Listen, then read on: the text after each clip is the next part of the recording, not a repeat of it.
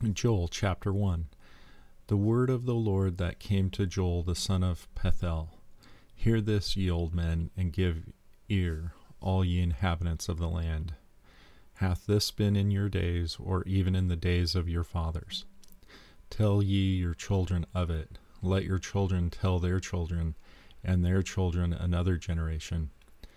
That which the palmer worm hath left, hath the locust eaten, and that which the locust hath left, the cankerworm hath eaten, and that which the cankerworm have left, hath the caterpillar eaten. Awake, ye drunkards, and weep, and howl, all ye drinkers of wine, because of the new wine, for it is cut off from your mouth. For a nation has come up upon my land, strong and without number, whose teeth are the teeth of a lion, and he hath the cheek teeth of a great lion. He hath laid my vine waste and barked my fig tree he hath made it clean bare, and cast it away. The branches thereof are made white. Lament like a virgin girded with sackcloth for the husband of her youth.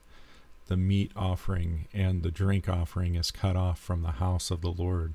The priests, the Lord's ministers mourn. The field is wasted, and the land mourneth, for the corn is wasted. The new wine is dried up the oil languisheth. Be ye ashamed, O ye husbandmen, how, O ye vine dressers, for the wheat and for the barley, because the harvest of the field is perished. The vine is dried up, and the fig tree languisheth, the pomegranate tree, the palm tree also, and the apple tree, even all the trees of the field are withered, because joy is withered away from the sons of men. Gird yourselves and lament, ye, ye priests, howl, ye ministers of the altar. Come, lie all night in sackcloth, ye ministers of God, for the meat offering and the drink offering is withholden from the house of your God.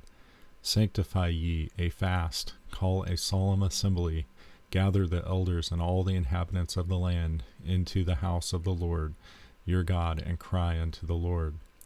Alas for the day for the day of the Lord is at hand, and as destruction from the Almighty shall come in.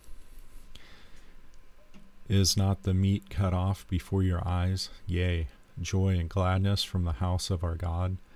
The seed is rotten under the, their clods. The gardeners are laid desolate, the barns are broken down, for the corn is withered. How do the beasts groan? The herds of cattle are perplexed, because they have no pasture, yea, the flocks of sheep are made desolate. O Lord, to thee will I cry, for the fire hath devoured the pastures of the wilderness, and the flame hath burned all the trees of the field. The beasts of the field cry also unto thee, for the rivers of waters are dried up, and the fire hath devoured the pastures of the wilderness. Joel chapter 1